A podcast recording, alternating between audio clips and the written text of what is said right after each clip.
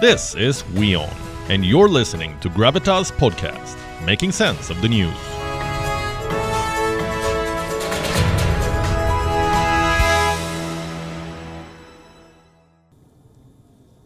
What Putin needs right now is a friend, a powerful friend, someone who can support him financially and militarily. The obvious candidate is China. Reports say Putin has already reached out. Russia wants China to supply military equipment. At first glance, it makes perfect sense. NATO is flooding Ukraine with weapons, so why should Russia not do the same? For starters, the equation is different. Ukraine cannot fend for itself. It needs Western weapons to fight Russia. That's not the case with Putin. His military is far more powerful than Ukraine, so technically he does not need Chinese weapons. He will win with or without them. Also, take a look at some numbers 77% of China's total weapons imports come from Russia. China makes up 18% of Russia's total weapons export. What do these numbers tell you? That China buys from Russia, not the other way around. So we must read these Western reports with some caution. Having said that, would Putin love to get some Chinese weapons? Of course he would. Not because he needs them to win the war, but to solidify his partnership with Beijing.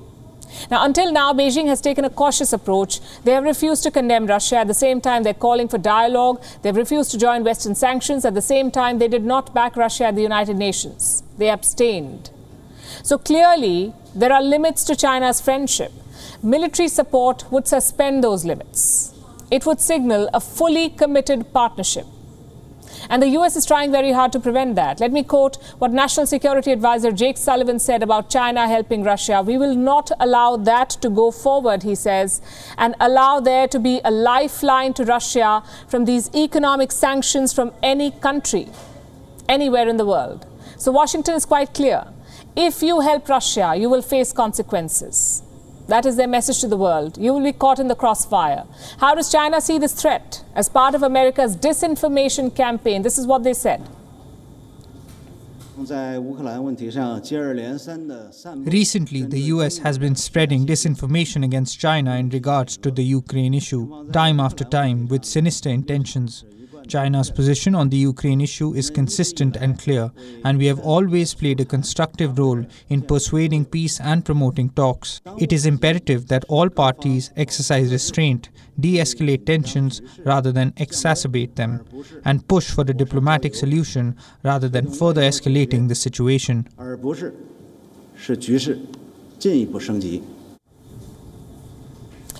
It's really a question of priorities. China's vision is clear. They want to compete with the US and eventually they want to beat America. In that context, supporting Russia is a risk.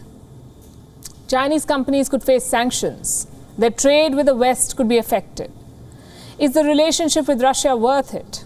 If yes, then China will openly help Vladimir Putin. If not, then China's support will be notional. And it's not just China. Most Russian partners have to take that call, even India. Moscow is offering crude oil at a discount rate for India. Reports say New Delhi is considering the offer. Now, financially, it makes sense. Oil prices are up almost 40% internationally. India's import bill is set to rise by $50 billion in the next fiscal year, so cheaper oil is always welcome. But what about the politics? Will this move alienate the United States? There are no indications so far. In fact, the Pentagon is keen on selling more weapons to India. On Saturday, a top U.S. admiral was testifying before Congress. He was asked a straightforward question What more can the U.S. do to build a partnership with India?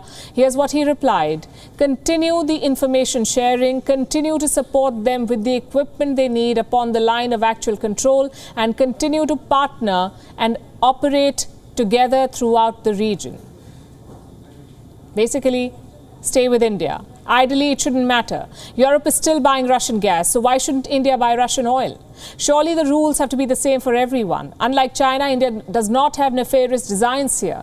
It's about staying neutral, buying affordable oil, and consistently demanding a peaceful resolution.